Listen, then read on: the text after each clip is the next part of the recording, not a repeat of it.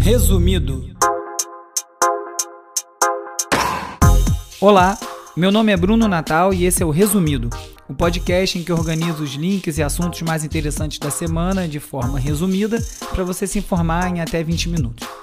Voltando de curtas férias, tomando pé da situação, como sempre, assunto não falta. Então, nesse episódio, eu vou falar de Cannes, cães, Everest, Brexit, França direitista, inteligência artificial, etiqueta digital alemã, o que nos faz brasileiros, manifestações, dicas de som e, claro, de patinetes e muito mais. Se você gosta do resumido, não deixe de recomendar para seus amigos, manda no grupo do WhatsApp, traz mais gente para ouvir, é muito importante a divulgação de vocês. E quem quiser apoiar a campanha no apoia.se barra resumido, também tem essa opção, falo um pouco mais disso no final do episódio. Vamos lá, resumido. Como eu havia falado, saí de férias na semana passada, fui para França e para Inglaterra e a volta é sempre um choque, né? Já dá saudade de caminhar por calçadas planas e limpas, encontrar com gente que pede licença, por favor, desobrigado. E isso aí com a Europa enlouquecida do jeito que tá, né? Com tanta coisa acontecendo lá recentemente.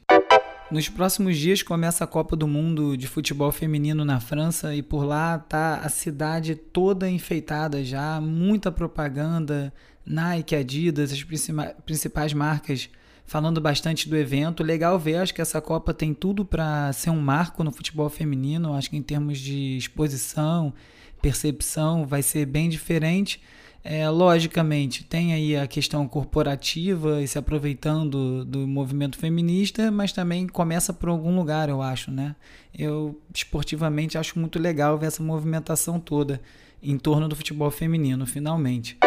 Em Paris, você não consegue dar dois passos sem quase ser atropelado por um patinete. Muitas marcas operando na cidade. Eu vi pelo menos umas quatro ou cinco aplicativos diferentes, fora as bicicletas. Também uma bicicleta elétrica do Uber. Tudo lá em teste, parece bastante coisa funcionando ao mesmo tempo, mas bem insano e caótico como é aqui. Eu continuo bem receoso e pouco confiante de que essa ideia é muito boa. Já na Inglaterra, não. Lá não tem patinete liberado, eles são proibidos. Se você quiser andar no patinete elétrico, você tem que comprar o seu próprio, que muda um pouco o custo da coisa, né?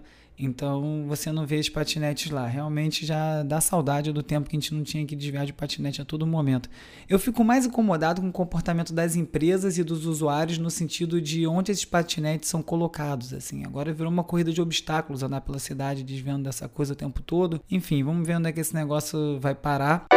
Na Inglaterra, uma exposição muito legal no Barbican chamada AI More Than Human, é inteligência artificial mais do que humano. É uma série de exposições no Barbican, um centro né, cultural com diversas salas e salas de concerto.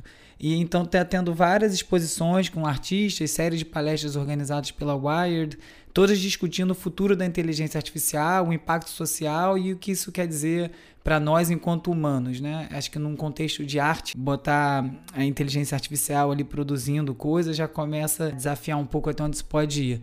Eu li uma resenha no Guardian que falava que as obras ainda eram muito pueris, por assim dizer, já que estamos falando de evolução humana, mas enfim, acho que não é isso o propósito, né? Acho que ali a proposta é mostrar até onde isso vai, quais são as possibilidades. Eu infelizmente perdi essa exposição, por mais que seja um assunto que me interesse demais, eu estava viajando com meu filho, estava com um foco diferente na viagem, fui ver isso no metrô no último dia, não dava mais tempo para ir.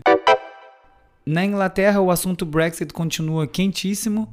Agora, uma contagem de votos entre os partidos que estão na eleição europeia, da União Europeia, da qual o Reino Unido ainda faz parte, já são mais representantes a favor de ficar do que de sair.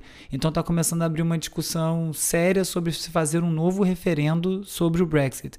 No momento a possibilidade é pequena, mas já vai indicando uma coisa parecida com Jair me arrependendo aqui do Brasil. Né? O pessoal votou, não entendeu bem no que, muita gente se esquivou do, do assunto e agora está tentando entender como é que sai dessa enrascada. Aí eu vi no AJ Plus mostrando uma matéria na França explicando por que, que tanta gente está apoiando a extrema direita lá. É uma matéria até certo ponto simples, assim, mostra uma cidade já falida na França, com muito mais idosos do que jovens morando lá, e acabou o emprego, e eles botam a culpa disso na imigração, nas mudanças econômicas e acham que o conservadorismo é uma solução para isso. Eu, quando morei na Inglaterra, fiz um mestrado em documentário a convite do British Council. E lá a gente discutiu numa das aulas sobre a BNP, né, que é a British National Party, nos anos 70 e a ascensão da extrema-direita com Dovila, e é sempre em cima de xenofobia, e xenofobia normalmente vem acompanhada de problemas econômicos e de emprego, normalmente. As pessoas ficam desesperadas, começam a procurar um culpado e encontram no estrangeiro e por aí vai. O governo alemão, numa medida bem polêmica, aconselhou os judeus a evitarem o uso do kippah em público. Não precisa nem dizer o tamanho da polêmica, que é uma declaração dessa vindo do governo alemão. A explicação é que eles não conseguem dar garantia de que nada vai acontecer com um judeu em determinados lugares públicos é, se forem identificados como tal. E aí não consegue dizer nem que lugares e nem em que situação eles deveriam deixar de usar o kippah. Mas mostra bem o nível que está o clima na Europa atualmente. Assim. Impressionante como essa virada veio vindo de uma maneira bem rápida, né? Se olhar 10 anos atrás como o mundo estava e essa guinada para a direita tão forte. E aí numa notícia paralela a isso, o Japão está agora numa campanha para que mude a grafia dos nomes japoneses. Eles querem que os nomes sejam dito primeiro o sobrenome, depois o nome, que é a forma que os nomes são ditos no Japão. Parece uma besteira, mas você vê que é, é uma coisa de conservadorismo também. Óbvio que a identidade deles, eles têm direito de determinar ou pedir como isso vai ser feito, mas é interessante ver como essas pequenas coisas vão aparecendo em toda parte. Né? São notícias assim que parecem meio distantes uma das outras e não são tanto assim. Em Cannes também teve festival essa semana de cinema. O Brasil não ganhava um prêmio Cannes desde 69 com Pagador de Promessas e dessa vez levou dois prêmios. Ganhou pela primeira vez o Un Certain Regard com, com um filme e ganhou o prêmio do júri com outro. São dois filmes bem políticos, é o Bacurau, que levou o prêmio do júri, e também A Vida Invisível de Eurídice Guzmão. O Bacurau do Kleber Mendonça, o A Vida Invisível é do Karim Ainuz, são dois filmes bem políticos e é impossível você não olhar para isso e não ver que teve uma, uma posição, um posicionamento político de Cannes, uma piscadinha para o Brasil com o que está acontecendo aqui, com o que está acontecendo com a cultura por aqui. Depois de tantos anos sem levar um prêmio, o Brasil levar logo dois. Isso não é um demérito em relação ao, à qualidade dos filmes, que eu não assisti, os filmes estrearam lá. Obviamente, qualquer filme que está na mostra competitiva de Cannes é um filme que tem qualidade para ganhar, eles não brincam com isso. Uma vez que está lá, logicamente tem qualidade, mas como todos lá têm qualidade, as decisões começam a passar por decisões políticas, de contexto. Então, bacana ver a França fazendo esse movimento, o Cannes fazendo esse movimento e, e, querendo com isso dizer alguma coisa, talvez ajudar esses filmes a ganhar uma visibilidade aqui no Brasil que talvez não tivessem ganho não fosse isso. Bem legal ver esse espaço se abrindo, apesar desse contexto horroroso ou por, por essa motivação.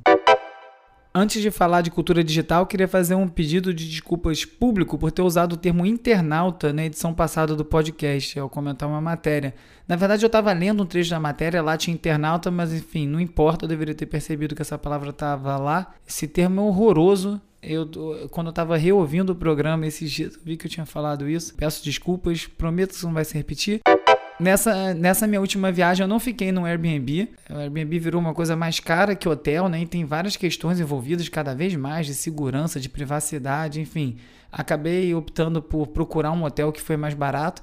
E uma matéria da Folha eh, essa semana saiu falando como o mercado do Airbnb está dominado por empresas e não por indivíduos, que é a proposta da plataforma, né? Algumas empresas em São Paulo já estão operando mais de 150 imóveis é bem longe do que é para ser a proposta da plataforma, mas ela foi tomada comercialmente por pessoas que têm muito mais dinheiro para operar ali dentro e acabam dominando e vai só se replicar um mercado lá. Na Europa eu vi também um banco chamado N26, que é mais um desses bancos digitais. O que eu achei de muito legal do, do N26 é que ele te dá uma proposta de abrir mini pastas, que eles chamam de espaços. É um sonho meu ter uma conta de banco que eu conseguisse ter diversas gavetas lá dentro, poder economizar para uma viagem, economizar para coisas específicas e o dinheiro ficar isolado um do outro. E hoje em dia não é assim, né? Sua conta é um valor só e você pode fazer aplicações, mas você não consegue consegue separar o dinheiro dessa forma, como você poderia, por exemplo, fazer num envelope dentro de casa em cash. Acho muito difícil se repetir aqui, principalmente nos grandes bancos. O Nubank está ensaiando aí um formato parecido, mas dando só uma, um, uma gaveta, né, um lugar extra para você guardar o dinheiro. Os bancos, no, no geral, têm pouco interesse disso. Ele quer mais é que você se atrapalhe para entrar em juros, entrar em crédito, é da onde vem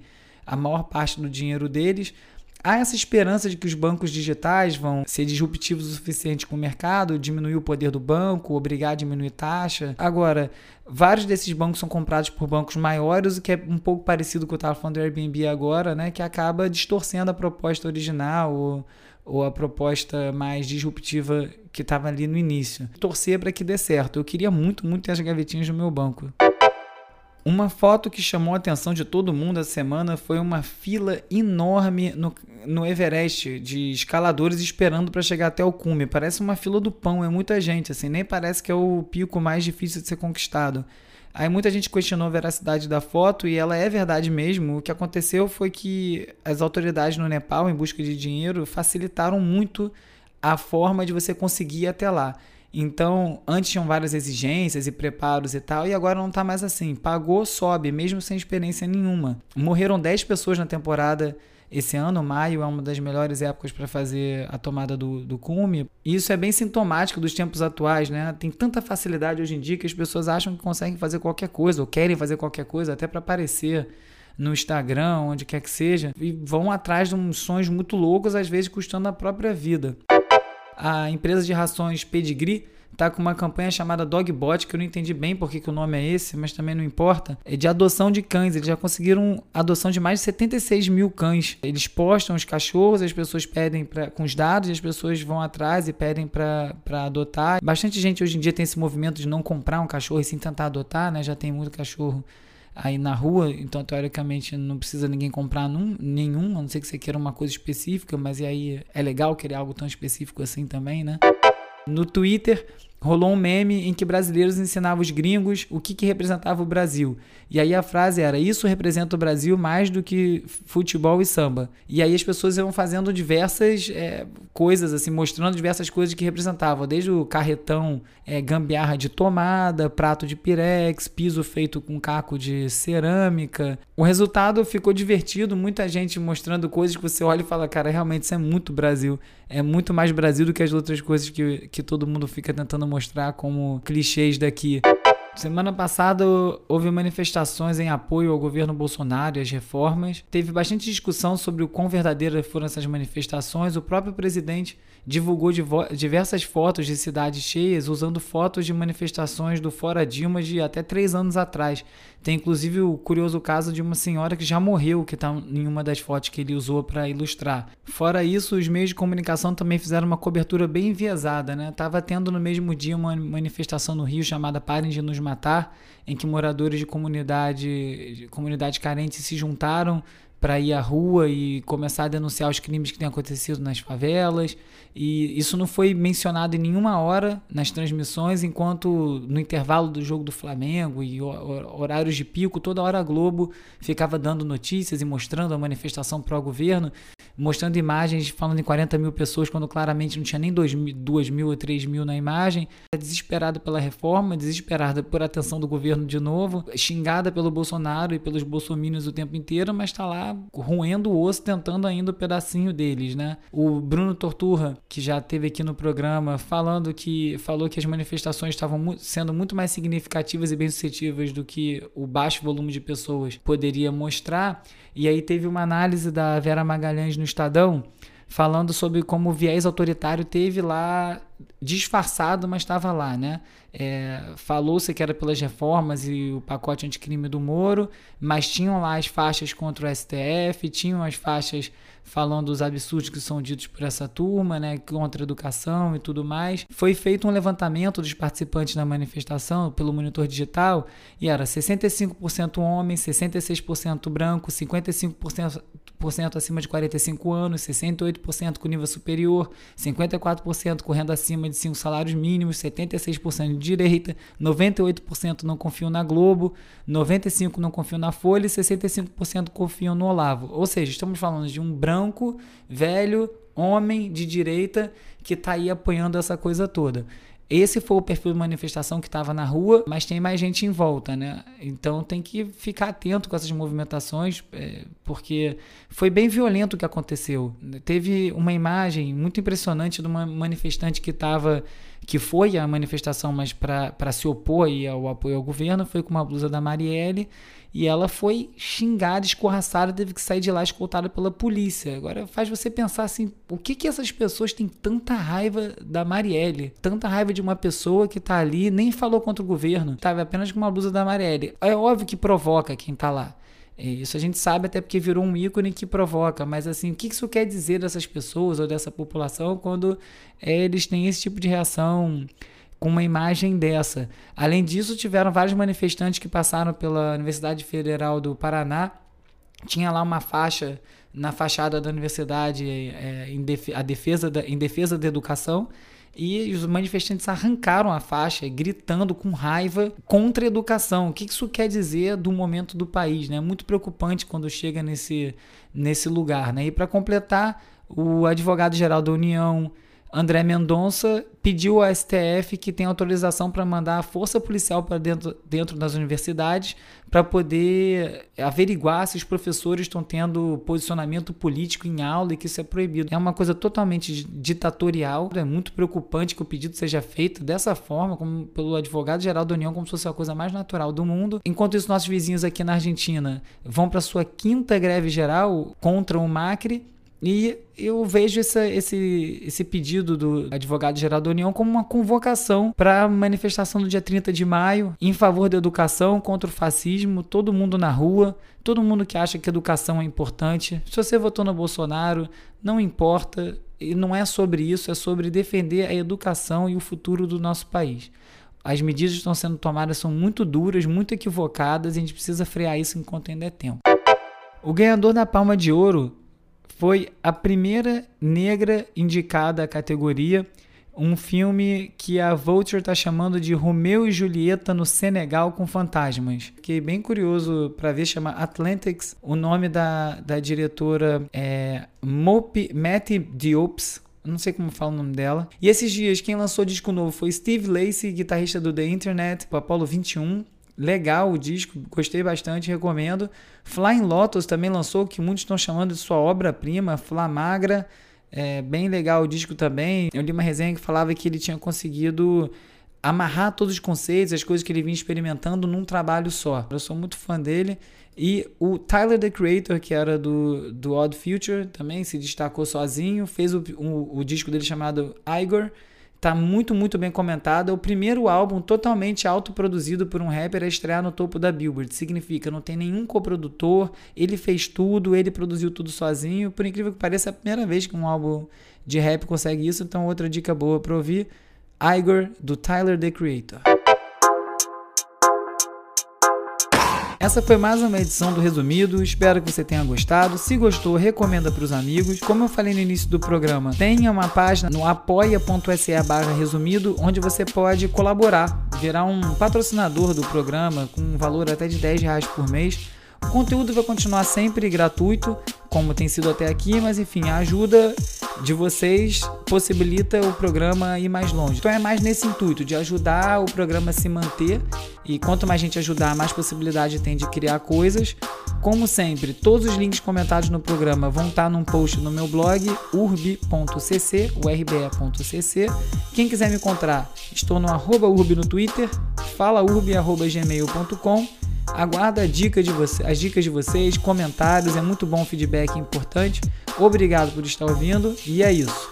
Resumido. Resumido. Resumido.